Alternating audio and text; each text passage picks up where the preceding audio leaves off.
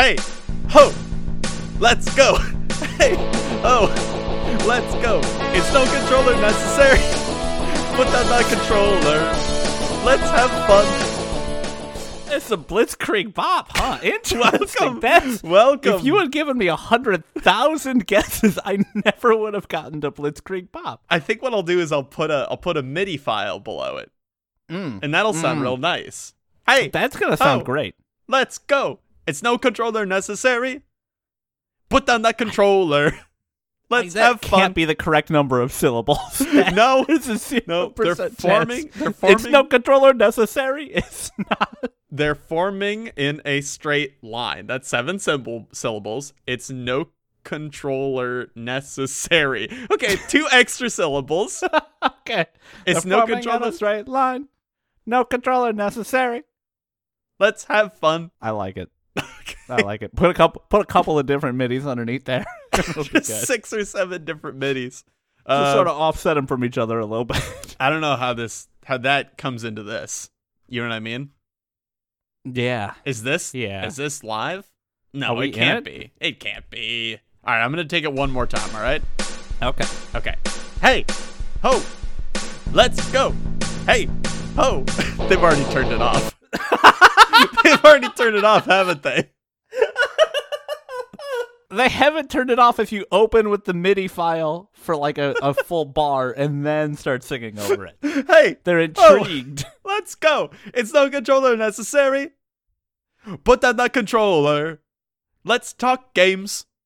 Oh, that's good. Okay. Okay, Right? that's not bad. Right? Welcome. That's not bad.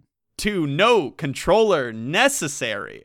The once uh, uh every how often we decide to show where we talk about not a direct game but instead just a topic or or something that we're feeling. You know, some may say we do this to fill in the gaps for when we are too lazy to play a game. And I say to those people, no. No, it- it's we do it to fill in the gaps when we were a little bit busier than usual and elected not to play games for this week. Ah. it's a it's a slight difference, but an ocean of difference at the same time. Also, can I say I really appreciate the way that you said you know no controller necessary because you gave it a really strong like game show type vibe. Like it felt like every word should have had a chorus behind it. You were like, "It's no controller necessary," and I wanted a legion of kids to charge past the starting line at the last word. uh, all dropping their controllers. That's a very good like. That would be a great boomer show. Like like. Hey kids, no controller necessary. Don't bring the video games on this trip. It's a trip through Oh, nature. Fuck! Now we have to change the name, Doug. No phones. associated it with a terrible thing. no phones, no video games, no Fortnites. It's just us and nature. We're just gonna You know- disconnect and listen to Frank Sinatra on this old time radio. Back in my day, we fought off bears, okay? Not your not not shoot guns and build buildings.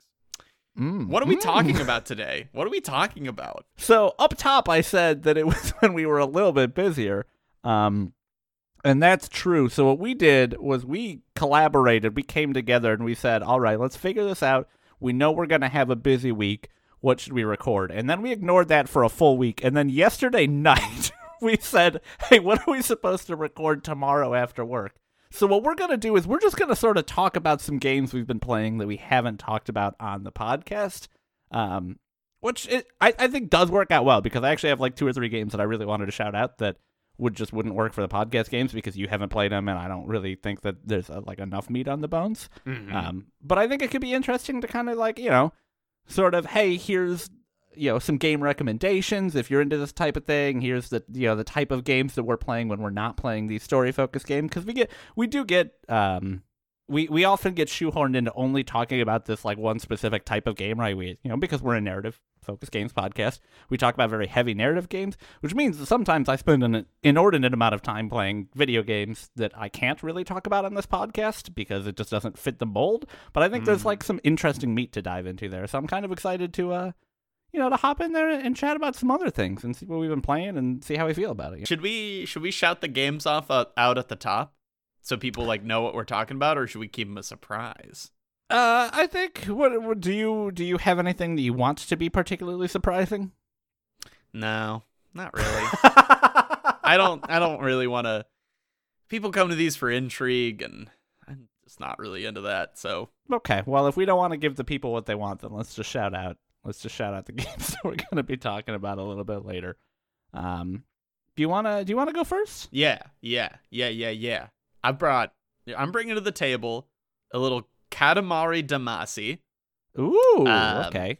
Uh, this little. Ooh, it's just a tiny, small little indie gem. I don't know if you've ever heard of it, but it's called. Vulheim. Val. Mm, okay. Valheim. Okay. Yeah. Yeah. Yeah. I It's think I have heard of that. Yeah. Yeah. yeah. That's that the one I've about been- um. Mm-hmm. Oh, it's like some Give him some- space. Yeah, some like Greek mythology, some real Spartans, something like that, right? Mhm. I think it's actually Egyptian mythology. Ah, that makes more sense. and I've been yeah, playing yeah. with like two of my friends because I can't really find enough people to play this game. It's been really Ah, rough. Anyway, we'll, we'll get into that. We'll get into that. I have the same problem. Um, as well as uh, Monster of the Week, which is a tabletop RPG. Not really a video game, but it's been something I've been putting a lot of time into. Yeah, and I Um, think that's. I'm always interested to hear about that, and I think the the confluence between you know role playing games like tabletop role playing games and video games is there's a lot of overlap there.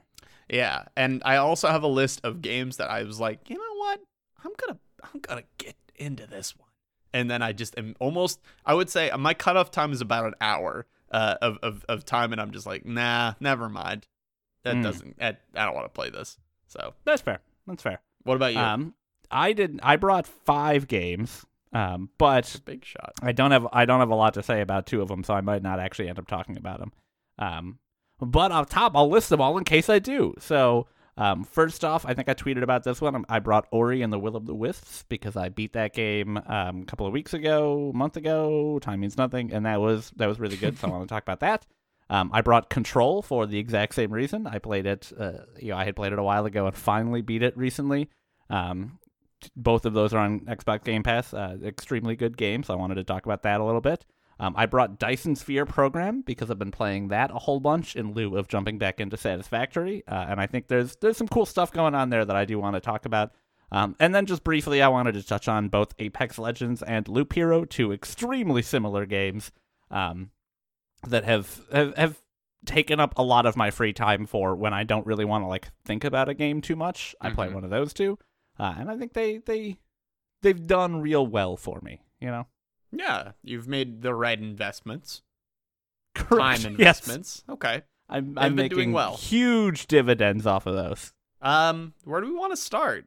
Where do we Well, start? let's roll let's the bones. start. I, I want to talk. Uh, so I want to talk about before we talk about a game in particular.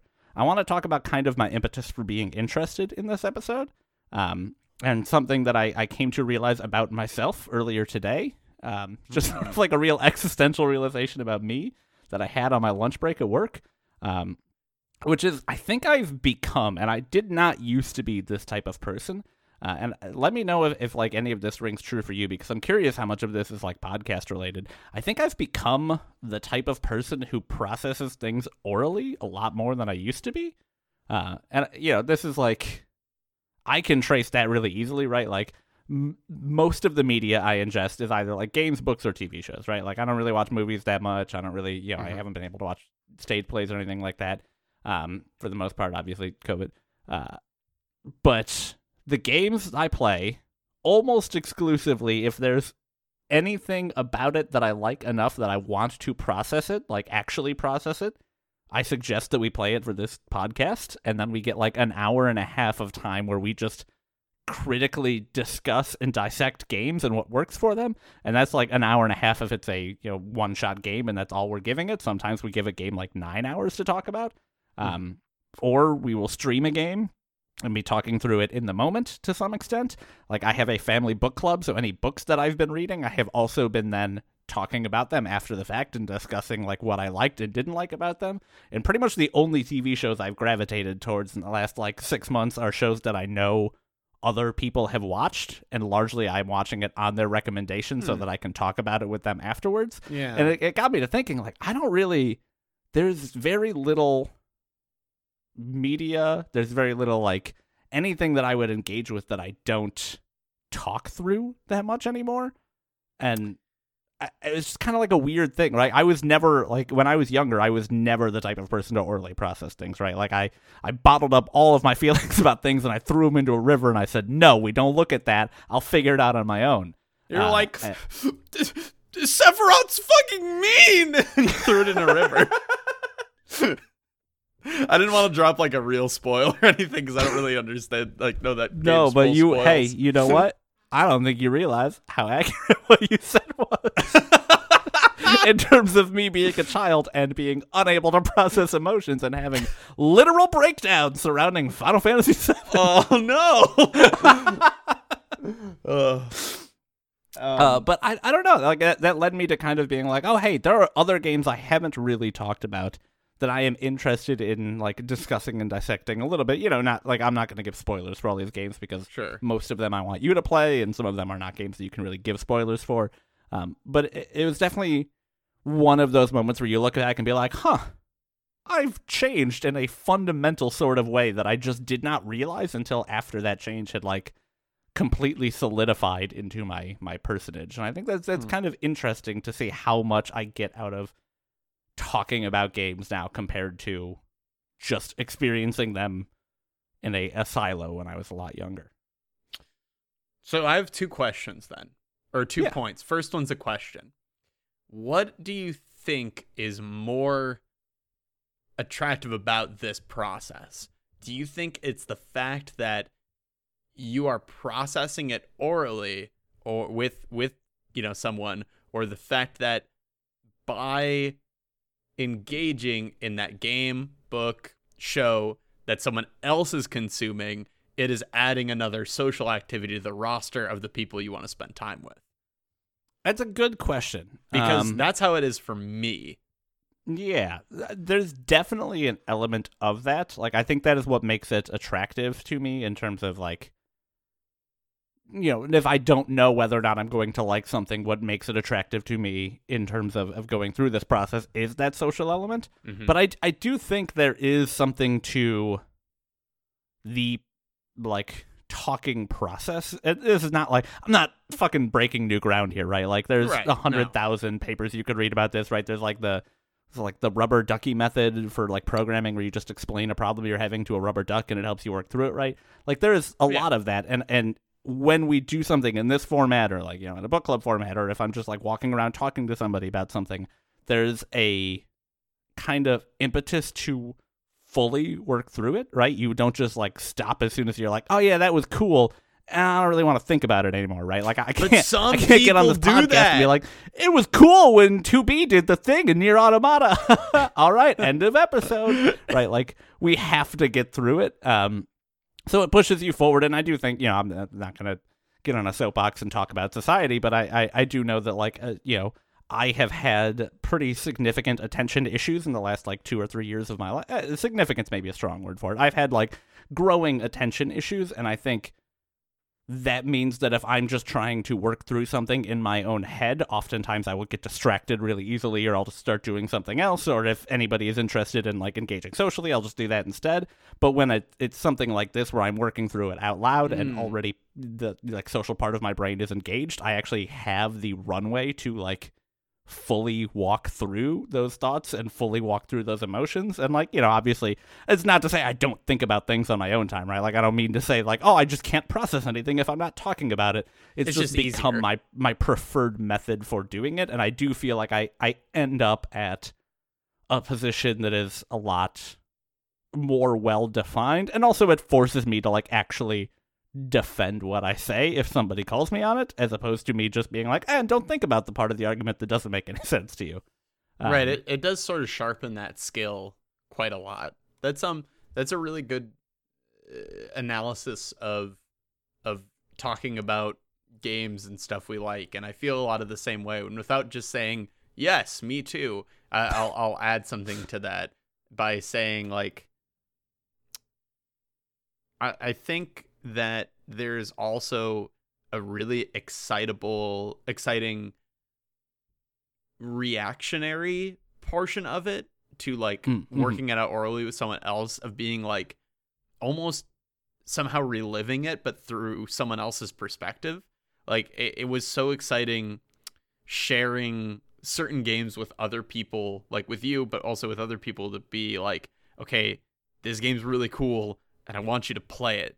And just waiting for them to get to that moment so you can, you know, like echo that again. And maybe it didn't mean as much to them. And then you can like understand from that other person's um perspective or, or, or emotions on it and stuff like that. And um I don't know. I think it Totally. it adds yeah. more value to the game than it had previously by working it out with someone else. Um, Yeah, I, I, yes, I, I think that is a, a, a astute observation that, that you also just get more out of it. It does also add a level of danger of if you're like, oh man, when Sans the skeleton had this thing happen, I was crying, and they're like, really?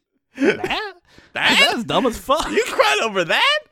Um, yeah, and, and I think it's it's kind of funny because you kind of play this like sometimes when you have those kind of feelings and you're you're worried about it. Sometimes you play this like um uh maybe like it's like kind of like a bashful game where it's like it's like you know it was kind of cool and then you wait for someone to say like no that was actually really cool. You go i know right? That was so cool. But you had to start off with that's Guard your feelings at first. kind of cool. I never do that with you by the way. Never. Uh, never no, I couldn't possibly imagine when you could have done that. yeah so don't don't don't worry about it. Um but yeah no i think that's i think that's uh i'm glad you brought that up because i have not thought about that really. My perspective was only like i share these things with people because um i like it as a social activity. Because you, nothing pissed me off more than going to go see a movie uh, in a theater and then in the car driving home and not talking about it. Oh God, I hate that. My Oh, family that's did that the worst. all That's the so bad. time. I hated it so much. I'm like, did we not all just sit down for two hours and now we're like talking about like Chipotle and the news and stuff like that? Like, what's going on? we are in this car together. We are going to talk about Eggman on a mushroom planet. Damn it! Here's here's a Yeti microphone. Let's talk about it. I've got the right settings. I've got a laptop. Let's go. I need to process this, and also I need to commodify it. Talk need- to me. I need to turn this into media. Our friendship needs to be media. I can't process anything unless it's content.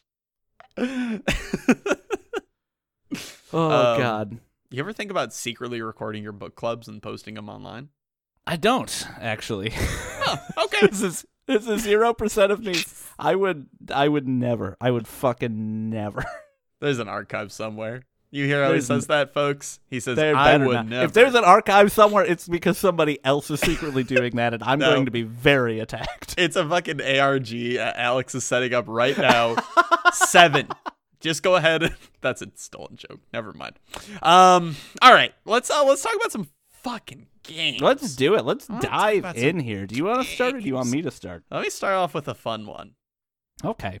Yeah, the rest of these are going to be fucking heavy. yeah, but a short, fun one. Okay.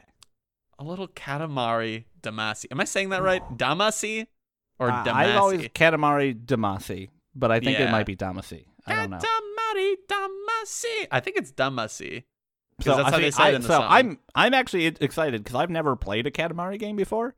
Um, Okay, so those of you who haven't played a Katamari game, you're a little pill-headed alien creature that that gets dropped down on a planet by the king of cosmos who's like the size of like it's 2000 planets and he drops you onto a planet and he gives you a little sticky ball and he says okay you're one millimeter tall now go roll up everything you can and the ball sticks to all these objects and you got to grow a bigger and bigger ball and the bigger the ball is the more things you can pick up so you just progressively get bigger and bigger and bigger and then there's a time limit. Like there's obviously like a cap.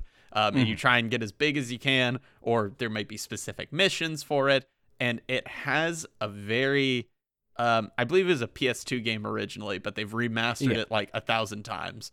Uh, so i finally got it on the switch. It's got ps2 uh, kind of like simple basic um, uh, graphics and models and stuff like that but they are such a they're so um, geometric that it works for it where it's not like like they're trying to make like Boba Fett look as real as possible. It's just like a man that is like 12 polygons. so it's like that's just the style, you know what I mean? It's not like Yeah. um the, the, the them not having the right technology. It's just the style choice.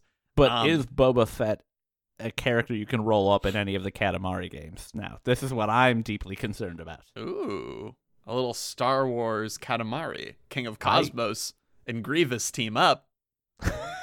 That's a power combo. That's certainly a combo. You're Um, trying to roll up a Death Star big enough to kill the King of Cosmos.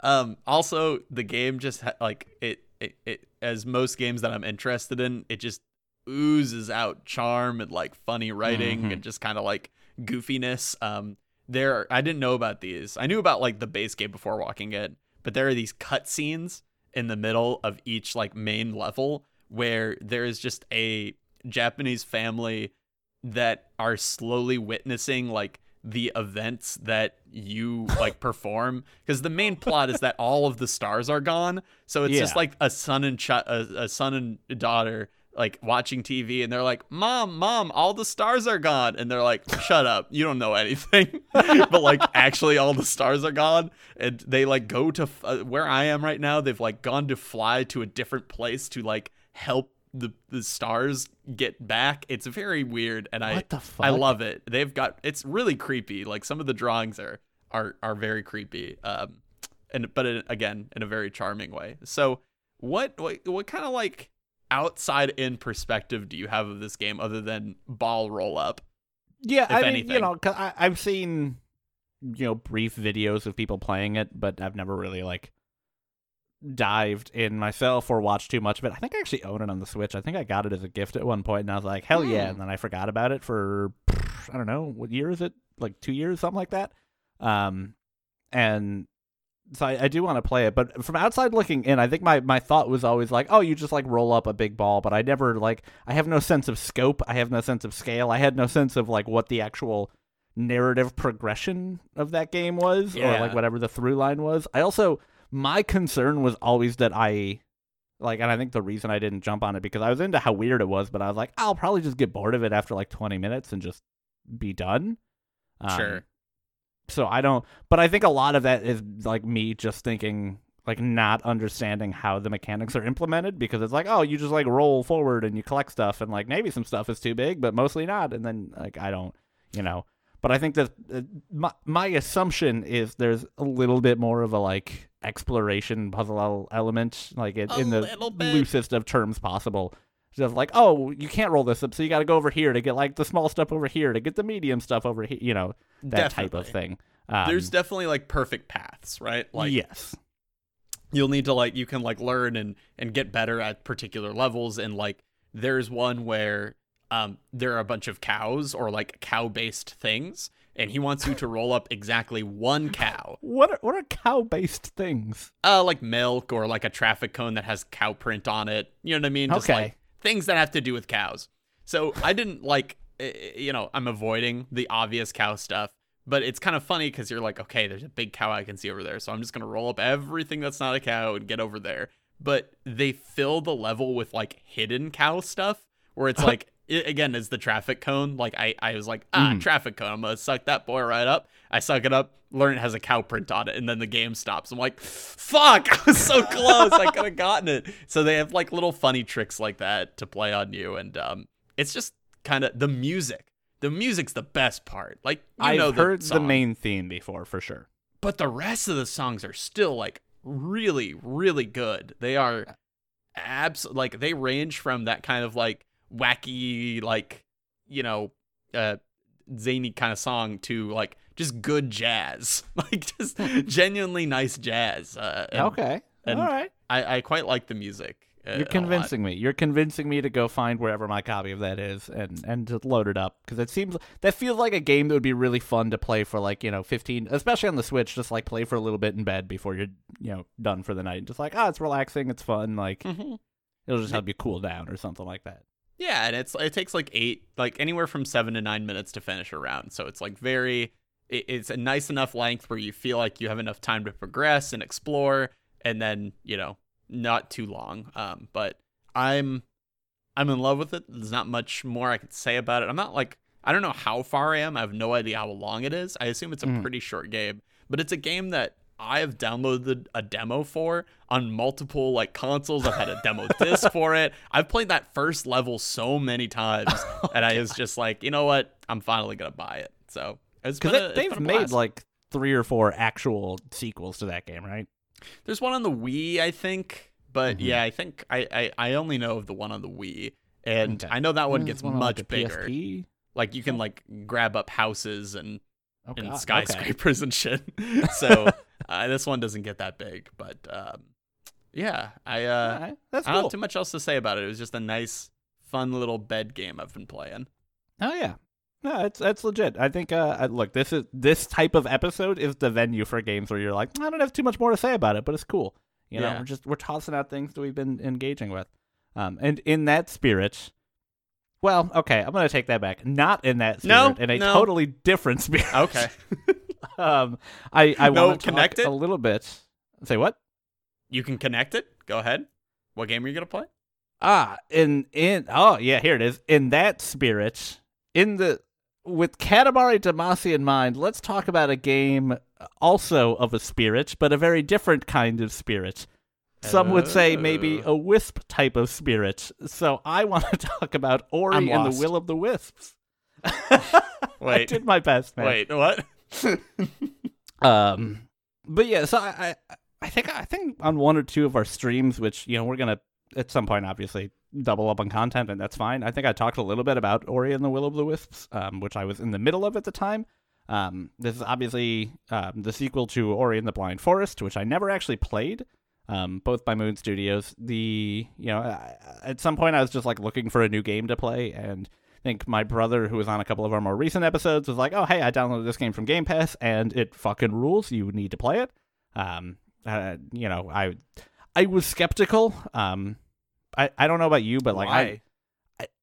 I don't typically tend to stick to Metroidvania type games. I see. I see. Um, like I, I liked Hollow Knight a lot, and then just like got to a hub area and bounced off for some reason, and I have no excuse for why.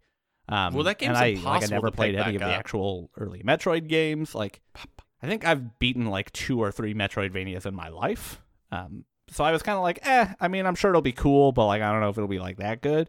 Um, but I had heard that it looked really good, so I was interested in at least trying it out. Um, so I hopped in and like, yo, that game fucking whips. like, I I didn't get all the achievements because I I didn't care about like achievement hunting, but I did hundred percent of what you can do in the game. It gives you like a completion for each area of the map, and I hundred percented all of those, and then beat the game, and like unlocked all the powers, unlocked all the upgrades, unlocked all the currencies, everything like that. Um, which was just incredibly satisfying but it just the game like first off it does look really really good. Like it's an absolutely gorgeous game. Um it looks really good in motion so you can go like watch videos of it if you're just seeing screenshots and you're like that looks pretty good but in motion it looks really good. Um it's also like scored not like it doesn't have you know like you we talk about like oh you know final fantasy or whatever it's got like a really good soundtrack that's like orchestral in nature, right? And like, oh, like here are cool orchestral tracks, but like Ori and the Will of the Wisp is like it is a scored game, right? There is always music. The music flows into each other really well. It feels kind of like watching. Um, I mean, it a hundred percent. I th- I said this on stream. It has the energy of like a like a Pixar animated short, like really really high quality animation, really high quality music the whole way through. That like makes moments hit really hard. There's a couple of emotional moments in the game that like I you know, I wasn't I know some of these characters are recurring characters from the first one obviously, but like I was genuinely extremely sad at a couple of moments in this game and like some of them were really heartfelt and I was like I I did not expect that coming into it. Um it was just a really really powerful experience through and through not like the writing is sparse, but it is there. Like the characters do speak, you know, or you can see what they're saying. They don't like speak English because they're all, you know, animals and creatures and whatnot. Um, but it's it's just like a really really tight package, and it's just so much fun to navigate that world. Like the mobility, the movement, the rate at which you unlock new things, and the way that the new things you unlock change the previous areas you've been to. Which again, it's like you know tag number one on uh, Metroidvania things. Is like, oh, you get new powers that change the way that you interact with previous things you've done before.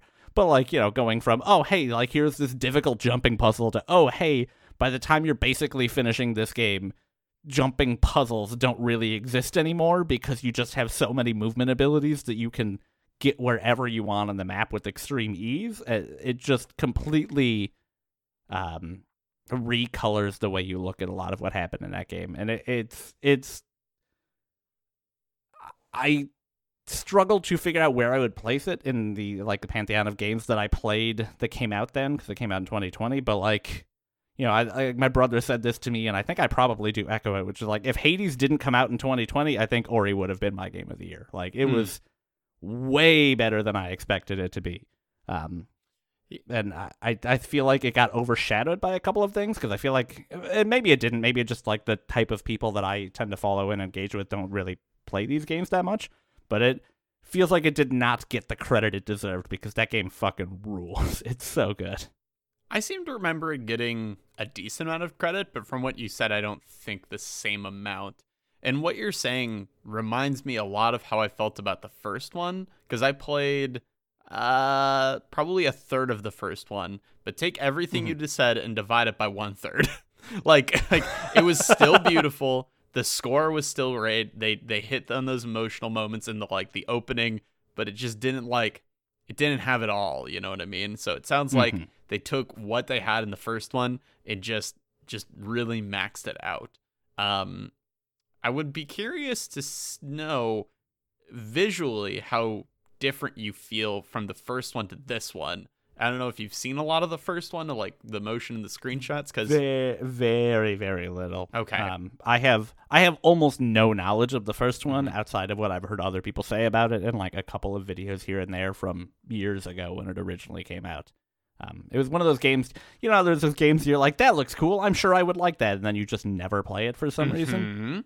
That that's what Ori and the Blind Forest was for me. I just never, never touched it for whatever reason. Yeah, I think Um, you should pick up the first one and just play it for a little bit and see how you feel about it whenever you're, you know, whenever you're up for another one of those experiences. Because I'd, I'd Mhm. really love to know from that perspective how the second one compares to the first one. Because like, if you're going first to second, you're obviously just going up.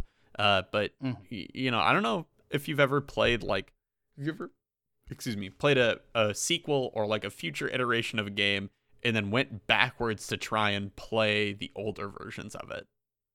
I've basically never done that. Me either. And I wonder I wonder if it's possible to enjoy something like that. Like I think it it probably depends on what you enjoy from the game, right? yeah. Like for for instance, and this is you know sequel uh, in air quotes or whatever, right? Like we were talking about a while ago before they announced the remake. We were talking about going back and playing um, NieR Replicant after loving NieR Mhm. Automata, and like I fully expected that there would be some rough edges on Replicant, but I think the things that we liked about Automata, like the storytelling, the characterization, and everything, would still be strong enough in the original. The, the original, would still be strong enough in NieR Replicant that we probably still would have liked it. But I think if you were taking like you know a strategy game or an action game that like you like it because of the mechanical nature of it, going back might not feel quite the same. But I mean, it depends on the game, right? Like Doom Eternal is a game that I played like two hours of and dropped because it just didn't click with me. But Doom 2016 is a game that was one of the best shooters I've ever played. So yeah, like, but that's different though. Like I'm saying like the sequel is way better than the first one. And I don't think Mhm. that that sequel is as good as the first one. No, yeah, I, it's, uh, yeah, I don't know. I'm sure there are examples that people could point to of that happening. That's like, oh yeah, you will still really enjoy this, but I don't think I've ever had that experience. Yeah. Like, I just I hate the idea of going backwards, so I just don't do it. I think Final Fantasy could kind of count, but that feels like a big cop out because those are like different, you know? they're different games entirely, right? Yeah, like. uh, I mean, they're different games entirely, and also they're pretty much the same game for like seven of them in a row. So um, yeah, there's really only two know. I- if of Final if there was a huh? little more, just like a little more narratively going on in that game, I would have suggested we play it for the podcast because I do think there's a lot of really interesting world and character stuff that they do, but I I don't think there's quite enough for us to have talked about it here. Mm. You know what what you're saying reminds me of, especially with it being a platformer and like like having those really amazing small insular like great moments. Is we should we you got to get on Celeste. We got to get Josh and me and you on Oh Celeste. yeah, that game's fucking. That sounds killer. so good. Um, I got I I have also what a fucking ballin' soundtrack on that game. I've never played an inch of that. I've listened to the full Celeste soundtrack like three times. yeah, we, we should play that sometime. Um, absolutely. should we talk about Valheim? Yeah, let's Well, talk about Valheim, a game that are you, we Well, sure? Because like, if people haven't played it or really haven't heard of it, I don't know if they'll be interested. yeah, I mean, like you said up top, it's a real small indie gem. yeah, I think they've only sold 40, 60 copies. 40, 60, something like that. Probably, probably, yeah, somewhere in the range of 40 to 60 copies. Let me just check their Steam page. Whoa! Five million copies. No, I still see 40 to 60. Weird that they would surface the sale numbers of 40 to 60 copies on their Steam store page. It's weird because it has so many more reviews. I don't know how that's happening. Welcome to the bit zone. I will never leave. um, so Valheim, bigger, not an indie gem if you've never played it. Um, if No. you've been living under a rock, But, well, it depends on your definition of indie gem, I suppose. yeah, I guess. Because it was made by a very small team and released out of nowhere. yeah, I, I, it- started off as an indie gem. Now it's like an indie hit. Yeah, it was an indie gem for like 45 seconds. uh, if you've been living under a, a Norse rock for, for this long, Valheim is a large multiplayer game. is that is that the best we can do with that? you're right. You're right. Let me go This back. What's what was, you've been living under a okay? If you've been living under under two barely held together 45 degree thatch roofs. yeah, but that's not funny to the people who don't get the game. yeah, I know, but fuck those people. if you've been living under Yamunder's big serpent body for this long, is that Norse? Is Yamunder? I uh, think I've never heard that word he's like before. the world maybe. snake or something like that. That's not That is not its name. Yomung- Yomun. world snake Norse mythology. It is not world serpent. First off, not world snake. Uh, Okay, it that's I see how you would pronounce it that way. There's no way it's pronounced that way. Jor Jormungder. Jormungder. Hold on. I don't know how to pronounce it. I'm not going to All be right, able to hold read on. this and figure Hold it out. on. No, no, no, no, no. I have to figure it out now. How to pronounce Jormungder correctly. I gotta listen to This fucking YouTube video. ad. Yeah, it's got a 15 second Airbnb ad. on, I got it. I got it. I got it. Hold on. Fucking Airbnb. Hold on.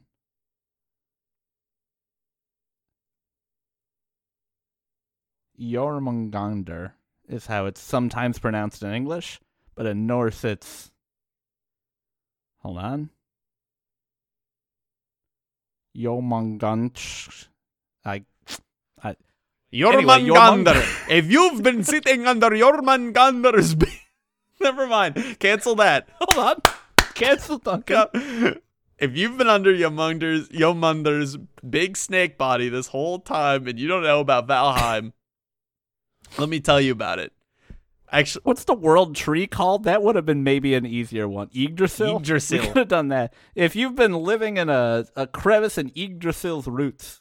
or Yomunder's big snake body. I don't. I, I want to stress that that, that that that you could also be under the snake body. Um, and you haven't heard of Valheim? We got there eventually. It's We- it's it's a it's a it's like a one to like I think it has ten player a multiplayer game where there's Holy shit, 10 people? yeah I think so.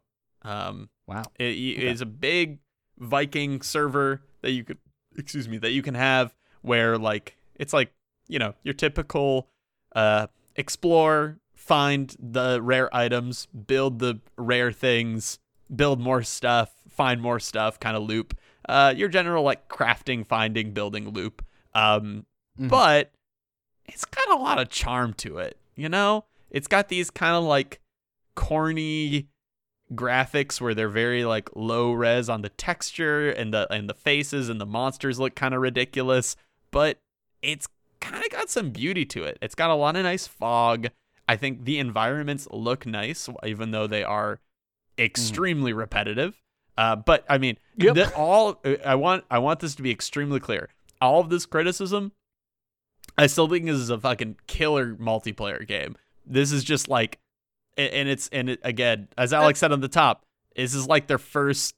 This is like the 1.0 release or whatever. Not even. Uh, it's not the 1.0 release; it's early access. Yeah, yeah. Um, but yeah, so you know the the like nice environmental effects and gorgeous lighting mixed with PlayStation One because it is like very PlayStation One graphics. Is uh, let's be cl- I want to be clear, like it is a deliberate choice that the developers Right. went for. Right, it was an artistic choice. It's not like oh we couldn't do this, so this is all we made. They're like oh yeah we wanted to evoke like PS1 graphics, but then have like really interesting and cool lighting and stuff like that to make the world. And it it works in a way that I would not have expected it to work. It took me a little while to like latch onto Mhm. it. I think it took like an hour or two before I was like I saw enough vistas where things looked gorgeous in the distance that I like finally you know got over it because like your character looks fucking bad. Your character looks great. character- Have you ever seen a he troll? looks like the fucking Hagrid memes, dude. yeah, that's what makes him perfect. That's what makes him So perfect. bad. Have you seen a troll in that game? Oh yeah, they dude. look so great. I love them. Their heads are so ridiculous. Uh, they do look like the Hagrid good. meme, but but it's so intentional and like I don't know. It, it's it's a lot of fun though. I think that the pace of the game. This is probably if you've played it, this is probably all stuff you've heard before or whatever. But I Yeah, think but- the pace of the game is is almost good. I think it could just be a, a tinge quicker. Um, and what I kind of want to talk about more so than like like how cool it is to be a Viking and how much fun it is to build stuff is like the way you play this game and and the differences between the way you and I experience it and like how far Hmm. you got and why and like what you ended up liking about it. But I think the multiplayer discussion is probably more interesting. Yeah, I mean, I think uh, there are a lot of people that I know that play this game solo, and you're absolutely able to do that, right? I think the game scales difficult. There's like bosses, like that is kind of for me that is one of the main differentiating factors between this and other like you know Minecraft or Rust or whatever. You know, is there are like bosses that you go to fight throughout the world, and you have to like find them and make an offering and fight them or whatever. Um, so for me, like from the get go, this game kind of lived and died by its multiplayer. Yeah. Um, but I do know there are a lot of people who you know enjoy playing it by themselves and enjoy building up their base themselves and uh, you know unlocking new technologies, and that's great. That's just not really like what I wanted out of this experience, right? I wanted like, hey, everybody get together and pretend to be a Viking for a couple of weeks. It'll be a lot of fun. Um, and that's you know that's kind of exactly what I got out of it because so you you were playing you said with two other people, right? Um, Yes. So and Uh-huh. As a private server Yeah. with two other people, we only play together or no one plays.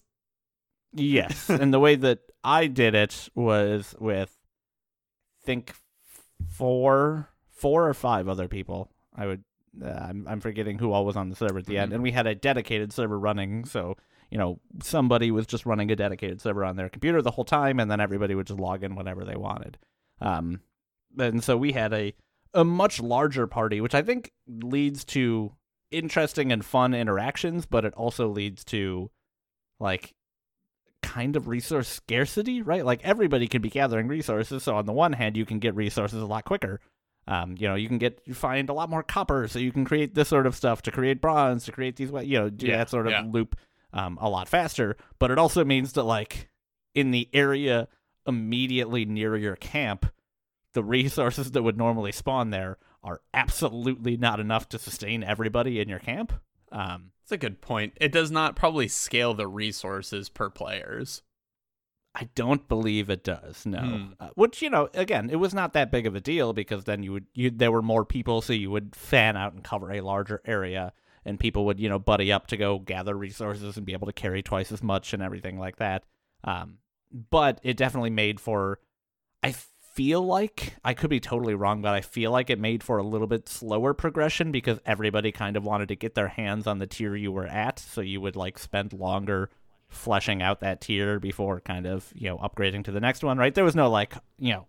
It's not like, oh, you unlocked this research technology or something, and now you can build the next tier of stuff, right? It's just, oh, you got these resources, and then eventually beat the boss, which gave you this item, which allows you to do this thing, and, you know, so on and so forth. But I, I think it was a really cool experience with that large of a group of people.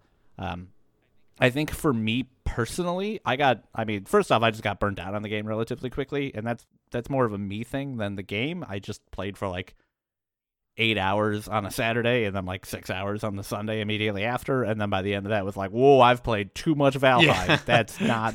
you should not play games that much when you're not 16 anymore. Um, and so I, I kind of like I, I kind of got a little burnt out, but also the the flip side of that for me because I wasn't doing what you were doing, you know, with a, a private server where it was all or nothing. Since it was a dedicated server, part of what would happen is I would then finish, you know, playing, and I'd be like, I'm burnt out on it, and then I would come back like three days later, and other people weren't burnt out on it, so then they would have just put in like a collective 25 more hours, and I'd be like, oh there's a whole village here now.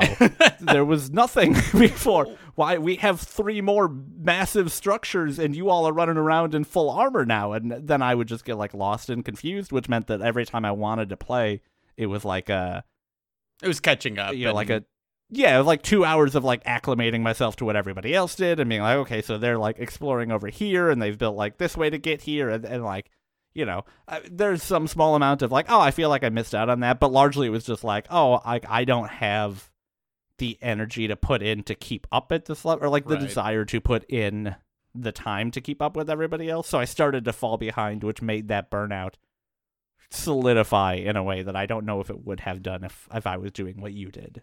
That's interesting because I think now that I've had some more time to spend with it, I think I'm getting burnt out, but in a different way where it's just pure duration of how long it's been that I've been playing the Mm. game. Where I'm like, now I'm just kind of like, all right, I'll step into Valheim again, and mine, chop down trees, and, and you know, every once in a while you'll get the highs of like the exploration and stuff like that. But I think it's they're they're, they're starting to separate more and more.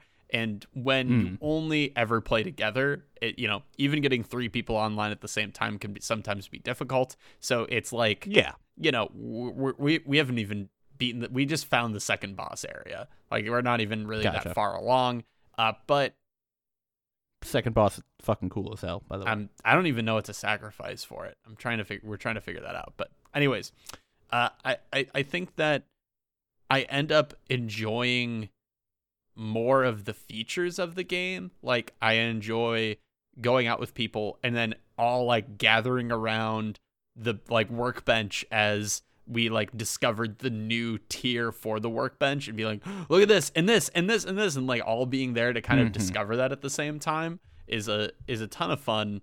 But sometimes, man, sometimes I just want to like hop on, build my house, not really like worry about anything else and just kind of you know just build and, and not even like try and discover new stuff. So you know, I think you just need to like figure out not you personally, I'm just talking generally. Like you need to figure out what how you want to play with your friends.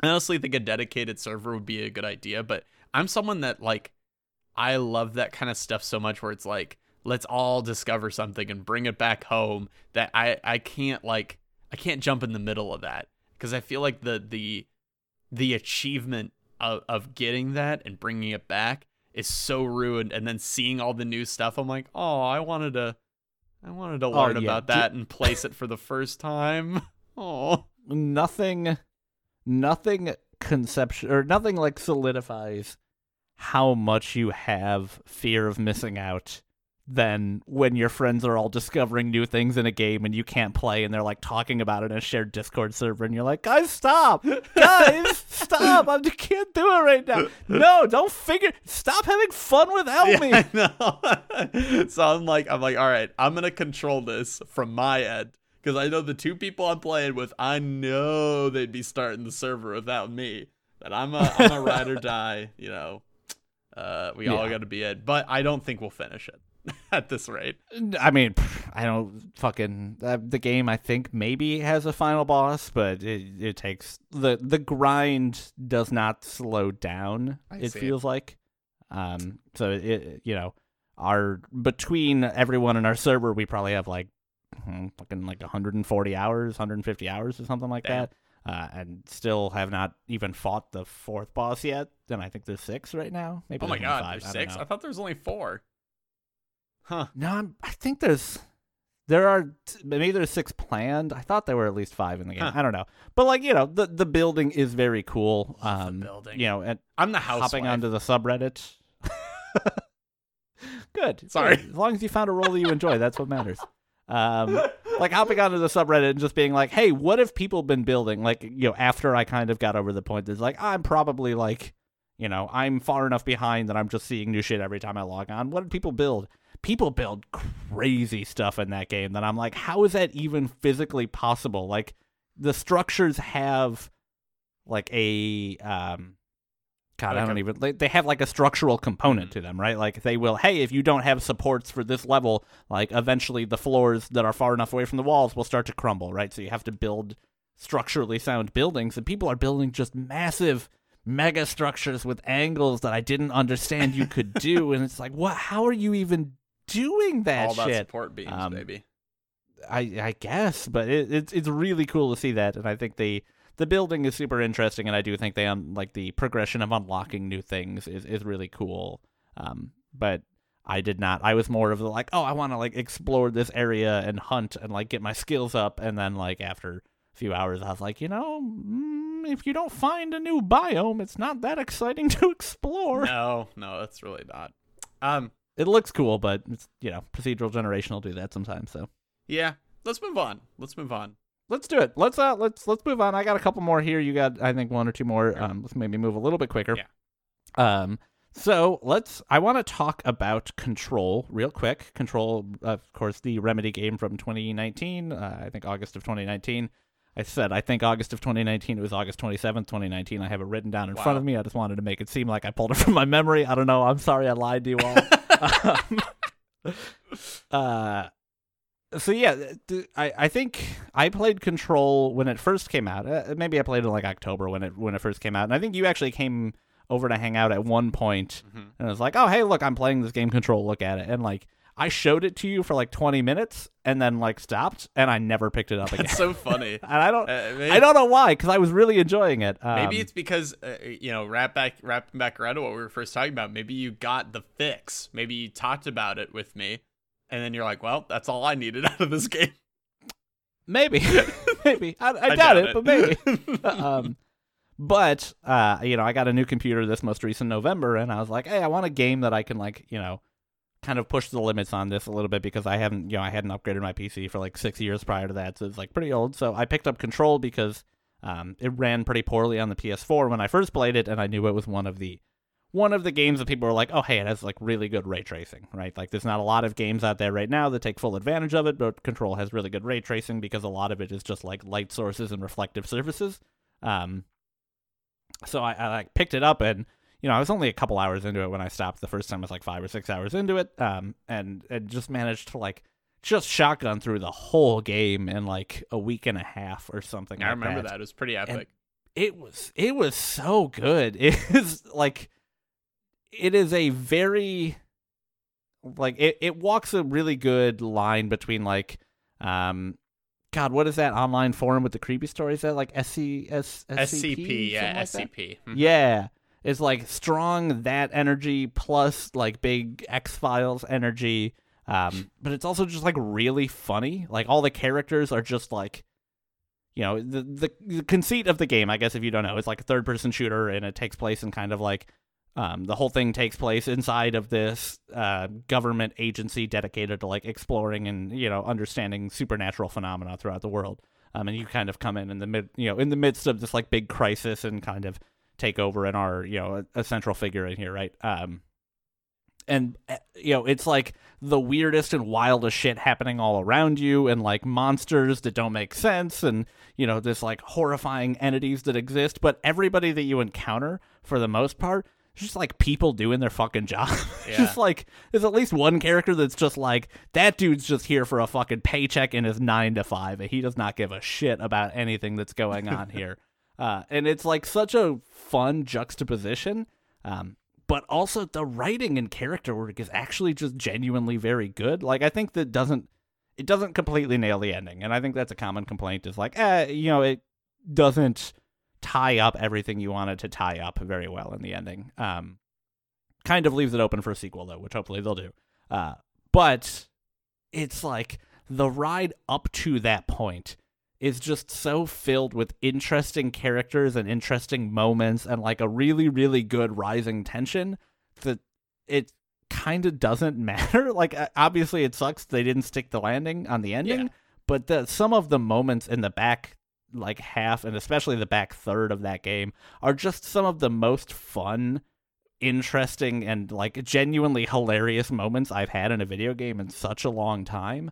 Um, and when you finally, you know, you unlock weapons and powers throughout the game, obviously, it's a third-person shooter and supernatural environment. Uh, but when you finally like get into a flow with all of those different powers and all of those weapons, like you know, I'm not going to say the game's like particularly hard or like rewarding that you do a specific thing, um, but it is. It's just like it's just good fun. You're just like picking, like telepathically picking shit up and whipping it around a Oh, room yeah. while flying and like superhero smashing into the ground and knock people backwards and then, you know, loading a full machine gun clip into them and then grabbing a rocket out of air and throwing it back at them. Like, it's a really satisfying loop by the end of that game. You know, um, a, a quick interjection here. I'm so happy No, yeah, that they for it. finally that someone finally got that kind of tech to work, like that weird like feeling of like telekinesis and like throwing stuff around. And I feel like there's Mhm. so many games, especially late mid 2000s, maybe even early Oh, 2010s, yeah. that tried to do that, but it, it was Mhm. such empty promises where they're like. You can grab this very specific rock in this one corner. I mean, the gravity gun, like gravity gun did it, but it was just yes, different. 100%. Uh, it's just very different. This is this is super different. But yeah, they did it in their own respect. But I'm I'm really happy to hear that that kind of action combat of of that like supernatural like flinging stuff around and and flying and stuff like that is finally in a format that works. Yeah, it, it, it- you know, to be fair, it's not without its its issues in the combat Sure. field. Like there are a couple of boss fights throughout the game that you're like, this is so cool, and also I don't want to play this. It's very frustrating. um, but the majority of combat sequences aren't boss fights like that, and so they're a lot of fun, right? Like you know, because the the way you gain health back during these combat sequences is like when you kill enemies, they drop health. So when you're fighting bosses, there's not enemies to kill, and they do a lot of damage, and you're like, ah, I just died quickly, and I didn't really know what was going on. But uh, the majority of the time, yeah, when you're just like ripping chunks out of walls or picking up any random bench or like you know grabbing a fucking rubber duck and shooting it through a window or whatever, like it, it's all it's all extremely good. There are a couple of, of sequences that you know the way that they mix the visuals of what they are doing with the particular music choices is just fucking like there were some sequences where I was just laughing out loud, like cackling like a maniac as I went through what was just one of the coolest fucking like action movie but like weird um inception esque type action movie sequences it's just they they nail so much of what they're going for there it makes me really want to go back and play other remedy games but i think based on everything i've heard this game is extremely the high watermark for them so I see. I, I probably won't do that I own it on Epic. I should play it. I do need. You absolutely should. It's also on Game Pass if Okay. uh, if anybody wants to check it out. The edition, I think, is the edition with both the DLC is on Game Pass, and I think also it's free for PlayStation, PlayStation Plus or PlayStation Five owners. Sure. Um, I don't know. Wow. You should not play it on PlayStation Four. That's the wrong way to play it. It takes like ten seconds to open the menu, but Yeah. it works great on PC. Yeah, I need a new. I need some new computer parts. So maybe maybe I'll. Good fucking luck. I, luckily, it's, It's not the video out there. card. The video card's That's pretty good. good. It's just I haven't. I need a like a new MOBO and processor. No one wants to hear about this. Mm. Uh, w- w- uh, should I move on to my last game? Yeah, I think that's that's probably all I have to say. Go play Control. It rules. That one is one that I think we genuinely could talk about on the podcast, but I think enough time has passed from it um, that we probably won't. But who knows? Yeah, maybe. Who We'll see. knows? Leave a comment down below.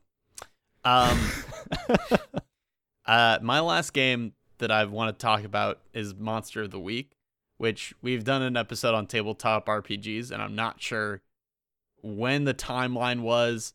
I've played like three Monster of the Week games separately, Mm-hmm. and this is the one that's like the one that I'm playing with right. And by the way, I'm I'm DMing it. Uh, it, it it's it's the the one that will actually finish, and it the next one is the end, and I'm like really really nervous, but actually Nice. like excited about it. Uh, That shit never happened. right. Well, it's because I planned it. And I'm like, okay, I only want this to be five sessions. Like that's it. Um, Okay, that's tight. and that I is like smart because it gives people like if they're like not in love with the characters or what's going on, it gives them an endpoint, and and, you know what, it can continue easily continue. So I highly Yeah. recommend if you're looking to play D and D, anything like that, plan a shorter session to start. That way, if people fucking hate you, they can be like, "No, it's okay," and then you can get the experience of being done with something. Okay, let's maybe if people fucking hate the game you're Yeah. playing, they might not hate you. they might not despise you as a person for not providing what they want.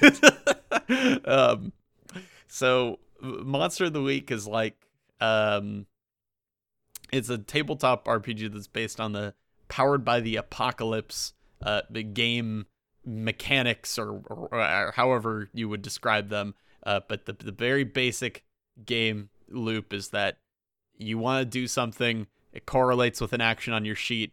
You roll two d6. If you get a one to six, you fail, and then I tell you what happens as the DM. A seven to nine is a mixed success, and you do what you do. Except you know it's a little bit different. I throw a wrench in the in the gears, and uh, ten to twelve is like you tell me what happens. Obviously based on the action. Um, Mhm. and so, um, I really like this system. Um, I'm also playing a a, a- a D&D 5e game with um with my partner and her friends and I just I it's so slow, man. I can't take it. 5e is so slow and like i- i- like with peace and love to to anyone who plays D&D and is new to D&D, but like it, it takes so long for some people to figure out what's going on and like what they're doing that turn and I feel like with this game, it's like fast. It's like, okay, what do you want to do? Because it's not like me looking through a sheet of moves. It's like, what do you want to do in that moment? And I think it works so much better, and I love it so much more. Um, it does have its weak points. Don't get me wrong, because there's literally on the sheet, it just says you can heal yourself for this amount. No cooldown, doesn't say how often you can do it doesn't really have any sort of dictation on it. And I'm like, well, I guess I don't see why you can't just sit in this room and heal yourself forever. like it's So, do they do they flesh something like that? Do they flesh out more in a co- like a core rule book, or is that just I- like a oh hey maybe play with it in the narrative space where it would make sense? I you know? checked the rule book and I couldn't find anything, but I'm like, well, it's like a magic heal and it Yeah. doesn't really say anything. So it's like I was like, I mean, if you were magic, man. if you were in like an uninterrupted situation, I have no idea why you couldn't do that forever. So there are some, I think there are some uh, rules that need to be fleshed out, like a little bit more with specifically with certain abilities and upgrades. One of my uh, players literally took an upgrade, which is a level up. That was you get a um a squad of monster hunters at your command, and I'm like, what? a squad of monster hunters? Excuse me? Like it's not like so i'm like okay you can have one dude but you can't like command a small army like a platoon. That's so ridiculous. So and i think there are some abilities that are very very outrageous. Like there's one that's just called banish um, that a divine has that's like the, the you know your like pally kind of character where it's like Mhm. okay i'm gonna take this evil thing and i'm gonna banish it somewhere else and it's just fucking gone i'm like okay well Cool, cool, cool, cool, cool, cool. it's gone i mean it can backfire of course but but it never fucking does uh yeah. so I mean that that sort of stuff is like it's wild, but I also love how wild it is, right? Like I, I think it's kind of fun that it's that far out, but also I'm not, you know, DMing it trying to figure out how the fuck does this not just break whatever narrative progression I have going on right now. Yeah, you have to be super, super, super uh, creative and good at improvising with it, which I'm not perfect at, but I think I'm pretty good at. And so I I uh, to to to just not ramble about you know like here's the game I'm playing right now. I think that the powered by the apocalypse games are D and D is so fucking big lately, and it makes me mad because I'm like there are so many games out hmm. there, and like play D and D, like go for it. But you should really try out these other ones because I think there's a simplicity to it, especially for new people, that is really easy to grab onto. And if you're like a somewhat experienced DM, I think you can like really work with this and have more fun and prepare more. Also, the uh, one other thing I want to shout out about it, unless you have anything else to say about it, is I absolutely love how the book tells you to prepare for a session. They say pick a monster, like make up a monster, make up locations, make up bystanders, so like people that are like on the side, like either helpers or people who are going to get you Yeah. in trouble. Make up minions for your monster and make a countdown. And the countdown is like, okay, if they don't do something by like a general amount of time, then the monster is going to start eating people or small animals or something like that. And so, like, Mhm. by doing that, it almost stops you immediately from railroading. Like, I've I've done so many games where I try and like write out. I'm like, okay, so they're gonna go to this road, and then they're gonna go to this town, and like, and, and- and that's just Yeah. not the like. It is the way to do it sometimes, but uh, especially in transition. But for the most part, it has been such a helpful way for me to get better at letting people do what they do while still having interesting things for them to do, um, and make up people along the way. Yeah, I, I think that's that's really smart. That is an extremely smart way to um, express preparation that should be done on the on the side of the DM. And and I I do you know I generally agree with you. Um, I I, I think the powered by the apocalypse games and that that style of game um is more interesting to me than like the roll 20 style of games just because it's much more elastic right you're not as like Mm. rigid and here's what you can do here's what you can't do right but I, you know there are also the type of people who want to inhabit a role-playing world but also just they want like really hard rules they want really strict limitations on what can or can't happen they want to you know exploit systems and games and i think you know if you are that type of person then like obviously powered by the apocalypse games are not for you Right. um, and I, I- you know, I don't think there's anything wrong with that either way. Like, it just do what you do. But I definitely um, find myself much more excited by the prospect of games like that, or that that play around in the like narrative first space as opposed to rules first space. Um, much, much more. So I, you know, it, I'm glad to hear that you are finally in a campaign that like you're going to see through to the end and that this system in like its full arc as opposed to just like little pieces is like still engaging that whole time. Yeah, yeah, it's been a it- it's been a wild ride, and I think um convincing people because the the that that idea of like hard rules, here's what you can and can't do, um, versus the sort of story, um, story first sort of ideals is a really hard thing to get by. Where someone's like, "Well, what do I do?" and I'm like, "Well, we're writing a story together, so." Tell me what you think should happen next Yeah. and and and getting that conversation going. If that kind of thing interests you, this is definitely a good game for you. Yeah. So, Also, you mentioned that we talked about stuff like this before, but you weren't sure when it fell on the timeline. When do you think was our episode where we talked about tabletop games as like a real thing? Like a we spent a large portion of an episode talking on tabletop. games. 2019, late, late. Do you think we talked about it 2019? maybe. Maybe hate I'm forgetting a different episode. We we have our episode tabletop games versus video games. Oh Uh, shit, that was old.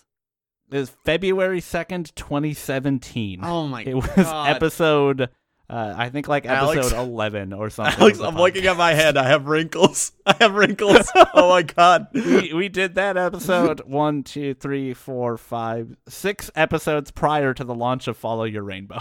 Oh my god. No, I wasn't playing Monster of the Week then. No. no, I was gonna say there's no way in hell you were playing most of the week. I at mean, that point. I did have like maybe a year or two ago. I did have another attempted one at this, but it went very poorly. Well, actually, I tried Mm, Dungeon. World, which is another one. Oh yeah. and then someone said they wanted to, to end up being a a, a, a thousand foot long jade green dragon, and I went, well, that's it. I'm packing up. Goodbye, folks. Have a- Oh, that's so good. maybe maybe we did um maybe we did talk about it in a different episode, but Who that knows? was the episode that we had on it. Um but yeah, that's that's cool. I, I always love hearing about stuff like that. I, I like those sorts of like tabletop role playing games. I, I enjoyed them in the past, but also, you know, have historically had trouble like having them stick. Um, It's which I think is not an uncommon problem. It's near impossible online, by the way. yeah. It's so hard. I hate Um, it. I hate it so much. But we're we're sticking. it's also through. like if you're just like hey every friday it's like well fuck now i just don't have friday evenings right Yeah. and it's like hey we're trying to stream once every weekend and i want times to just like relax every weekend and i don't want it to be on a weekday necessarily because those are like it's like oh when the fuck am i going to find time to do that and like i i could make time because like clearly you're doing that uh, and you do arguably more than me well, but i uh, arguably but i would say yes. Yeah, but- work is um not as hard as yours. we talked about this, so.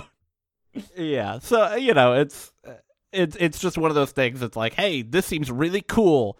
It is hard to fit into your life and then also it's hard to like it's not hard it feels bad to bounce out of that if you are one of the people who is not enjoying it but other people are enjoying it so then you can easily get into a spot where you're like i feel obligated to continue going even though i do not want to spend my nights doing this anymore all right, Um, all right, Alex, I'm calling it. Me, you, two other people, a a Powered by the Apocalypse game that's not Dungeon World. Let's go. I'll DM Let's it. do it. I'll DM it. We'll do it. We'll do it on stream. We would never do it on stream. I would fucking scream. that would be the worst night of my it's life. gonna here, here's Um, a simulation of what it would be like. You've entered the witch's castle. and How I'd be over there that? like, can can the wi- can the witch take on the Joker though? do you want to know how I got these potions? It'd be so good. By the way, check out our AI dungeon. The Joker took over the fucking. we have we, All right, I got I got one more game All that I want right. to talk about in earnest, right. um, and then two more that I want to throw shout outs to. But I want to talk about Dyson Sphere program a little bit because I've put um, about fifteen hours or so into that in the last like last week week and a half, something like that. Um, so for people who don't know, Dyson Sphere program is another game in in the vein of Satisfactory and Factorio and like those kind of larger hey build you know factory simulations games. You're like yo you like mine a thing to build a thing that can then automate this process so you can build this next thing and eventually you like you know build this massive factory. And you know it, it I, i've talked about satisfactory on the podcast before. I think we both have. Mhm. um it like it, it scratches a particular itch that this game also scratches. Um it is much more early access. Uh there are definitely some like animations. There are definitely some um, like sprite work that is just not like not sprites model work that is just not done yet at this point. Um, and there's still things in the tech tree that you can see like, hey, this is just a question mark. This will be something, but it's still early access, right? Um, so there's a lot of that. Um, but I think Dyson Sphere program, where it differs from something like Satisfactory, um, outside of being like a top-down thing, and Factorio, which I never actually played, but I know a little bit about, is the the scope of Dyson Sphere program, um, which you know I I do not know how much you know about a Dyson Sphere. I knew virtually nothing about it No. prior to. I thought you were playing some weird branded game from Dyson. Legitimately, I wasn't sure what it was, and I and I thought about that for a while. I'm like, is he like, is that like the fan, the cool fans? Did Did you then look up a Dyson Sphere? No, Okay, that's fun have- actually because that lets that lets me explain it to you, which also lets me explain it to the audience. And I did not know about this until very recently, so it's not like me, not like this idiot. Yeah, like sure, I didn't know sure, about sure. it either. So the idea of a Dyson Sphere, and I'm going to shout out a YouTube channel right now um, that uh, Michael, who does our plant facts and has been on a couple episodes, recommended to me. That I do not know how to pronounce it. I think it's German. It's Kurzgesagt. So it's K U R Z G E S A G T. Um, and it's a YouTube channel that just does like, you know, about once a month or so, they'll put out a video and it's usually about like, hey, you- let's explore this cool scientific idea, right? So they've got episodes about like, okay, what if the whole world turned to gold, or what about Mhm. like what what what alien life look like? And they have one about a Dyson sphere. They also have some stuff about like, hey, you know, viruses and bacteria and like psychological components in human society and stuff. It's really, really good, and they're all like you know between nine and ten minutes, somewhere in that range, and they're really well animated and really tightly designed. It's phenomenal. I've watched like fifteen of their videos since he recommended it to me. Um, but basically, the idea behind a Dyson sphere is it is a theoretical mega structure that we would then use to harness the energy of a star, right? So some like far advanced civilization, and you know this has taken different forms or different ideas throughout the you know the history of science fiction and like you know science in general because it's seen as like a really cool idea. Um, you know whether it would be like an actual enclosed megastructure, whether it would be like a, a swarm of different like reflective you know um, like satellites that would reflect the sun's energy, but it would surround the sun with whatever this is so that we could harness the entire energy of it. The idea behind that being, and they go into it in the video um, from that YouTube channel, they're like, hey, if we ever want to become a civilization that can leave our own star system and do a lot of the cool scientific ideas that have been explained, this is, as far as we can tell, the only way we could do that. The sheer amount of energy required to be able to do a lot of this like interplanetary and like inner like solar system travel is so astronomically large that without harnessing the power of a star, there is no feasible way for us as a society to actually do that. Um, which is like a really cool concept, right? And then people are like, oh, well, maybe, you know, we haven't found any Dyson spheres anywhere in the galaxy or any anywhere in any galaxy. But if we did, that would be a sign of like some you know interplanetary highly advanced civilization because you know as far as we can tell, this is like the way that that would potentially happen in the future.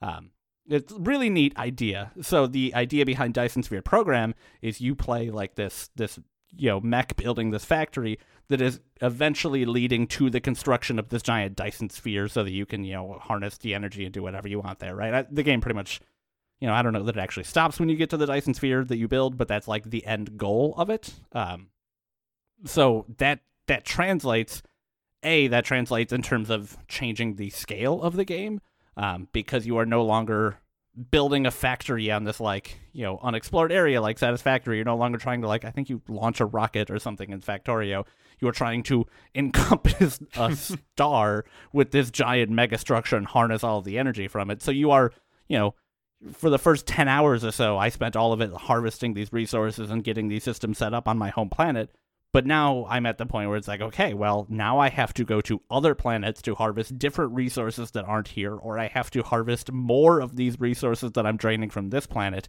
Because to have the energy to create this giant megastructure, I need resources from multiple planets because it's just so massive.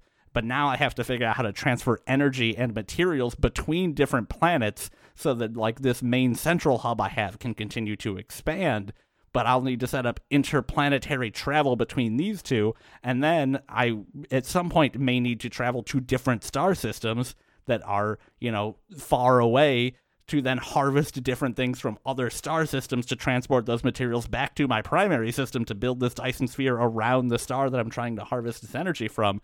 And it, it changes the scope of it entirely, right? So it's not like flat planes, you're on like miniature 3D worlds. Um, it's also just like it's so fucking cool.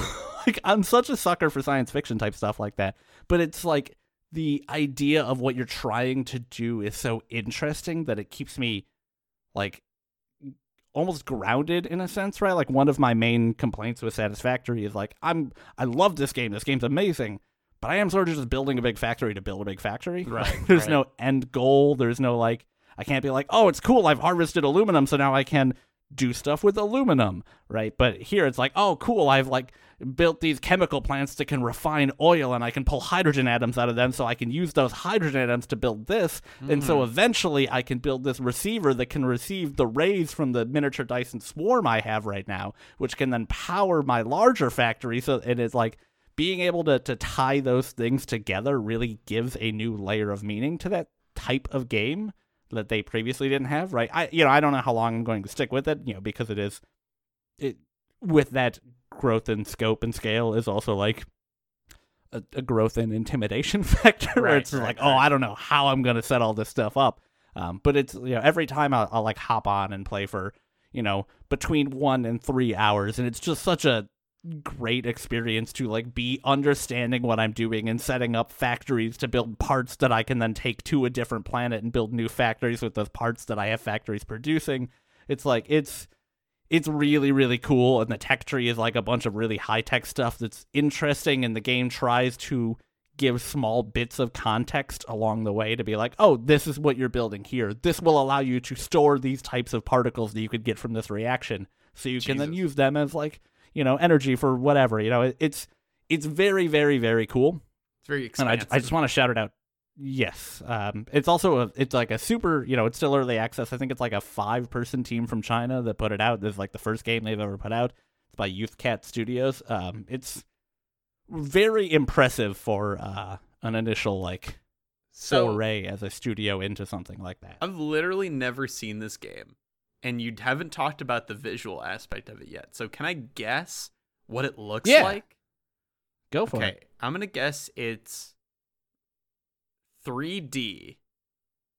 Yes or no? mm-hmm. Yes. Yes. Okay, I'm on track. Okay. like, you know top down view but it's all yes, 3D. I want to. Yeah. Okay. It's yeah, top down, 3D. well Oh. you move the camera angle, but it's lar- pr- primarily top down because that's when you do most of the building. Okay. I'm But gonna you can like zoom in and get kind of a behind the back view as I'm well. gonna guess that it's gridded for placing your buildings down. So Oh. yes, so you again you're on planets, right, or like you know planetoid structures. Huh. So there is when you like open to build, it is gridded, but the way that that kind of differs from a lot of other grids is you're on a planet, right? So it I has see. poles. So after a point, the grid does start to shrink and shift in order to accommodate the fact that you're moving closer to the pole at the top of a planet. So you can't draw a perfectly straight line because eventually it will have to curve in towards the center to follow the grid that you're building on. Right. Huh. It Okay. yeah, they they like I'm done asking questions. they, they they like really really thought about the science fiction aspects and like the scientific aspects behind what they were doing. Like obviously, you know, I can hop on my robot and fly to another planet in a different solar system and it'll take me 3 minutes or whatever, right? Like that's right. you know, that's not how it works, but it would be really fucking boring if they were like, hop in your robot, fly to another planet, hold the space bar for six and a half hours, walk away, and we'll simulate what happened if hundreds and hundreds of years passed. Like, that would Yeah. fucking suck, Yeah. right? So, there are concessions made, but it's a really, really interesting one of those types of games. You know, I, I think I prefer Satisfactory just because I prefer the first person view. Um, but it is really, really neat. And again, like the confluence of that when also being sent to this YouTube channel that I can then look up a bunch of cool scientific ideas that are in some way portrayed in the game and like hear them talk about like oh when you do this you get this and you get this type of material and then be like oh I just researched a way to to get that type of material to build the thing that you're talking about it's really really neat to have it all tie together like that That is cool. I like that. I I, I don't have too much to add to it because we're running close on time, and also like yeah just haven't played it, so it's or, or even seen anything No, about it, yeah. so it's hard to say. But I I I did not just download it. I didn't just download it. I, I can promise you that. good Um, that would be a bit wild for you to be making decisions like that in the middle of recording a podcast Well, you know, you were talking about it, and I said that sounds so cool, and I decided not to download it and to download it later. okay, um, I need I your do want Steam to say library cleared up for the whole next 24 hours. Okay. um, I do want to say, you know, for for people who who are maybe in the position where they're like, "Hey, that sounds interesting. I want to play it." Um, I do think there's a little bit more of a lead time because um, to when it really clicks, just because you the research tree, and this is probably something that I assume they'll they'll iron out. Like you you start getting things like real quickly early on. So it's just like, oh, I've researched five things now that I have like a little thing set up, and I don't really understand how they tie together because I just got too much at once. Um, so it is like it's overwhelming at first. That feeling does dissipate as you go on, but the initial um, sense of it is like I don't have any clue what I'm doing. Um, so you do have to kind of struggle through that a little bit, and it obviously it helps if you have like you know the shared lexicon of what these types of games are because there's similarities between so many of them. But uh, Right. yeah, definitely, right. definitely worth checking out, and absolutely worth checking out that YouTube channel um, because it's extremely cool stuff. And I've started just like watching an episode of that a day, and I feel smarter for it. Perfect. Perfect. Well, I'm gonna skip my session of, of games I've tried to play because I, I think we're we're too close on time here. So Yeah, My I will just say for for my other two games, real quick, oh because I think we're done here. yeah, Um, I don't. I'm not going to talk about. I'm just going to say Apex Legends absolutely whips. I put that game down months and months ago and picked it up again, and you know, I was playing with with friend of the show Josh, and um, he's playing on Twitch he got- right now. he is he's on Twitch. He's live right now. He's not playing Apex Legends, but he is live on Twitch right now. Um, no, he is playing Apex Legends. is that is this is this true? Yes, it says streaming Apex be- Legends. I'm gonna be extremely mad if he's streaming Apex Legends for the first time and I'm not able to watch it. Son of a bitch, he is. Um, so I was playing with him, and then we were playing ranked, and he got promoted above me, and so I was like, "Well, I'm just gonna, I'll, I'll grind it out until I get to the point where we can play together again." And then I realized, oh shit, I like playing this game ranked like by myself. That sucks. Um, so I've put a lot of time into that game. That game rules. Uh, and then Loop Hero, uh, I it's super popular. You can check it out. I streamed it when Duncan was unavailable two weekends ago.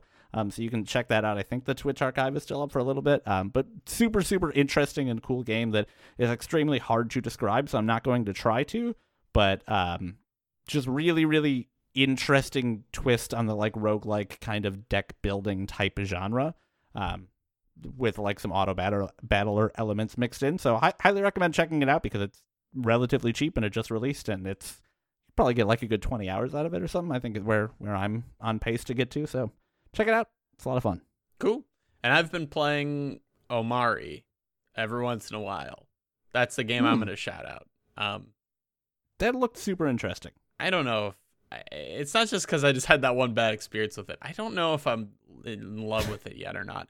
It's really good at certain things, but the combat is so confusing. It's got this like weird rock paper scissors thing, but it's emotions.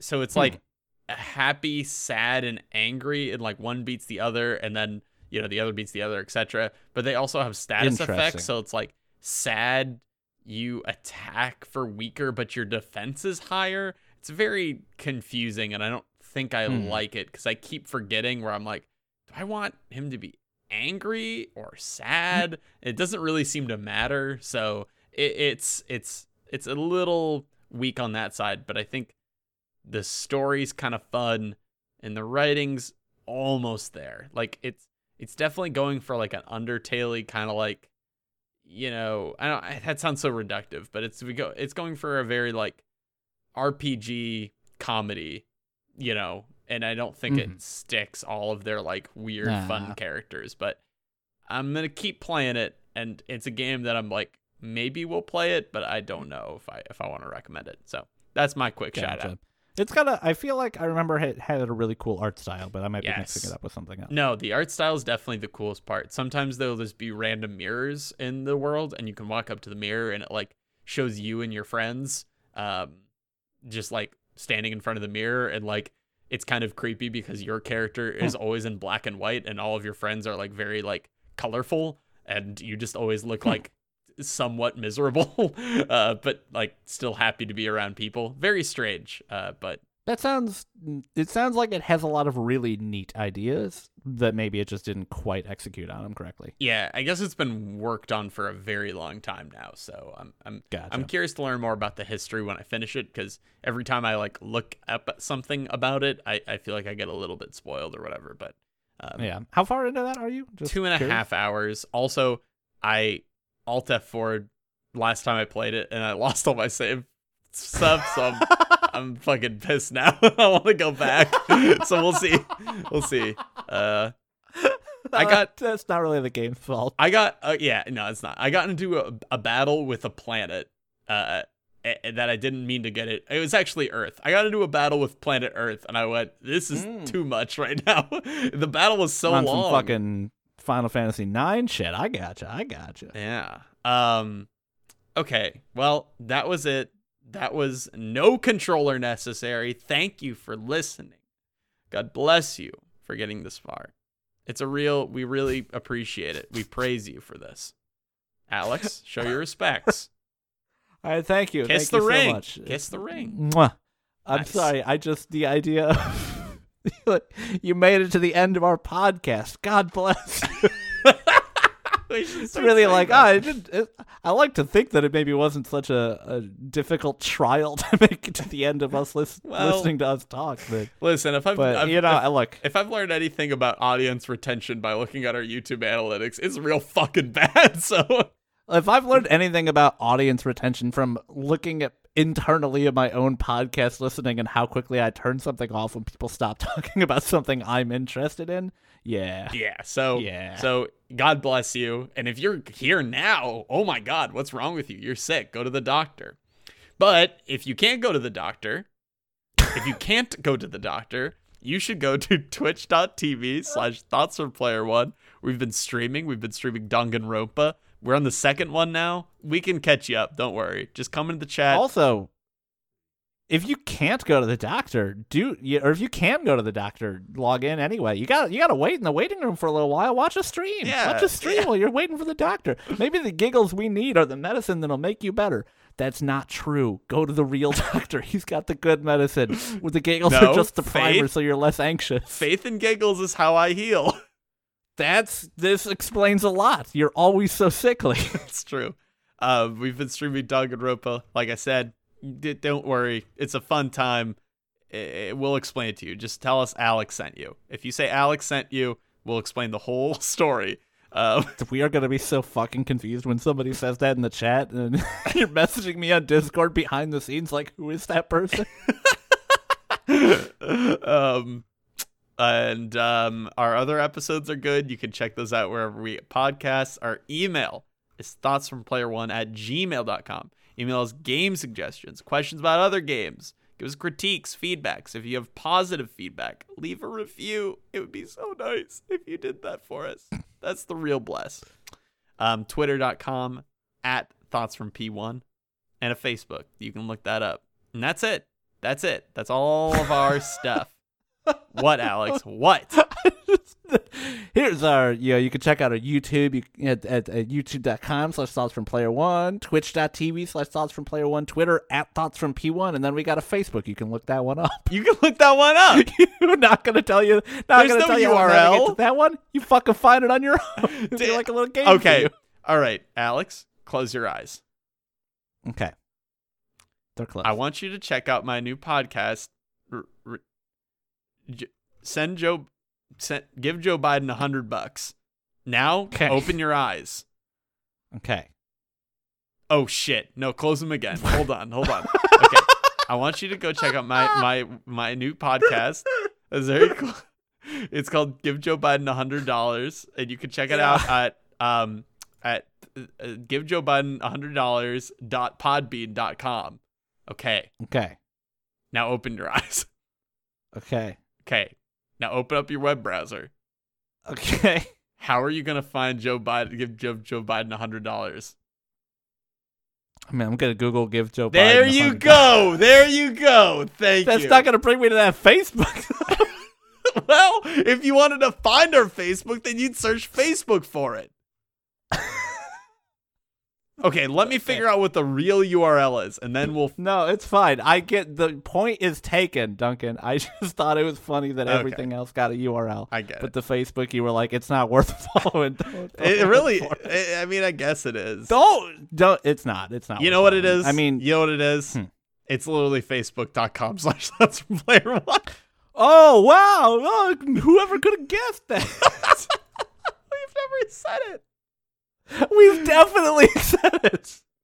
Edited right here all the times we've said No, Facebook.com slash editing thoughts that. player one. Can I just say one thing? One other thing? Yeah. At the bottom of the I show. mean, fuck it. No one else is here at this point. We already blessed them. They're gone. they had our blessing to leave before we did all our socials. I, they're not blessed to leave. They're just blessed in general. You can be you blessed gotta be more specific with that. Um, I've been thinking about Final Fantasy VII a lot. The remake, or Yeah, what about it? that's just a cool fucking game, man. It's a good fucking game. It's like It's a good fucking it's because I played man. Sephiroth in Smash, and I was just thinking about all the times he showed up and how many headaches mm-hmm. Cloud got, and then I listened to Yeah. that bombing mission again. and I'm oh, like, it's so good. that song is fucking killer. Then I watched the opening They- cinematic again. Ah. They put the the full uh, OST for the remake on on Spotify. It's like 65 or 75 songs or something like that. what? Nice. It's great. I mean, it's it's hard to figure out which song it is that you're looking for because the naming convention is they do the Japanese name and then in parentheses they do the English name. Oh. But that Oh. means that the English names are all cut off the edge, and you have to wait for them to scroll over to be like, "That's a B, so that's probably bombing mission." Um, but bum, it's bum, banana. Sorry. it's the music to that game was so good, the gameplay to that game, the visuals to that game, the story to that game, the characters Yeah. to that game. It's a good fucking Just- game, man. I was just thinking about it, and I just wanted to say how much I love it. I am not excited for the PS5 thing they're putting out for it. Yeah, who cares about that? In the right corner. sure some people. in the right corner, Sephiroth. Uh, in the left In corner. the left corner, representing Facebook.com slash thoughts from Play One. In the left corner, the unstoppable Michael. Ah. oh, God. Thanks, Alex and Duncan. Michael here with your plant fact of the day. If you've ever watched a spaghetti western movie, then you're probably familiar with high noon duels. Often seen rolling around in the background, usually just at the height of tension, are tumbleweeds. But did you know that tumbleweeds are more than just narrative symbology? Tumbleweeds are a generic term for a variety of plant species that have one thing in common a unique method of seed dispersal. Some tumbleweed species will detach at the stem after reaching maturity, and as they begin to dry out, will be blown around and their seeds will detach. This is an incredible strategy for an otherwise immobile plant to spread their seeds far and wide. Occasionally, an epidemic of tumbleweeds can be blown into one area, burying homes and cars under many feet of plant material and attracting pesky cowboys. Well, that's your plant fact for the day. Thanks for listening. Tune into the next episode of Thoughts from Player One for more video game discussions and plant facts.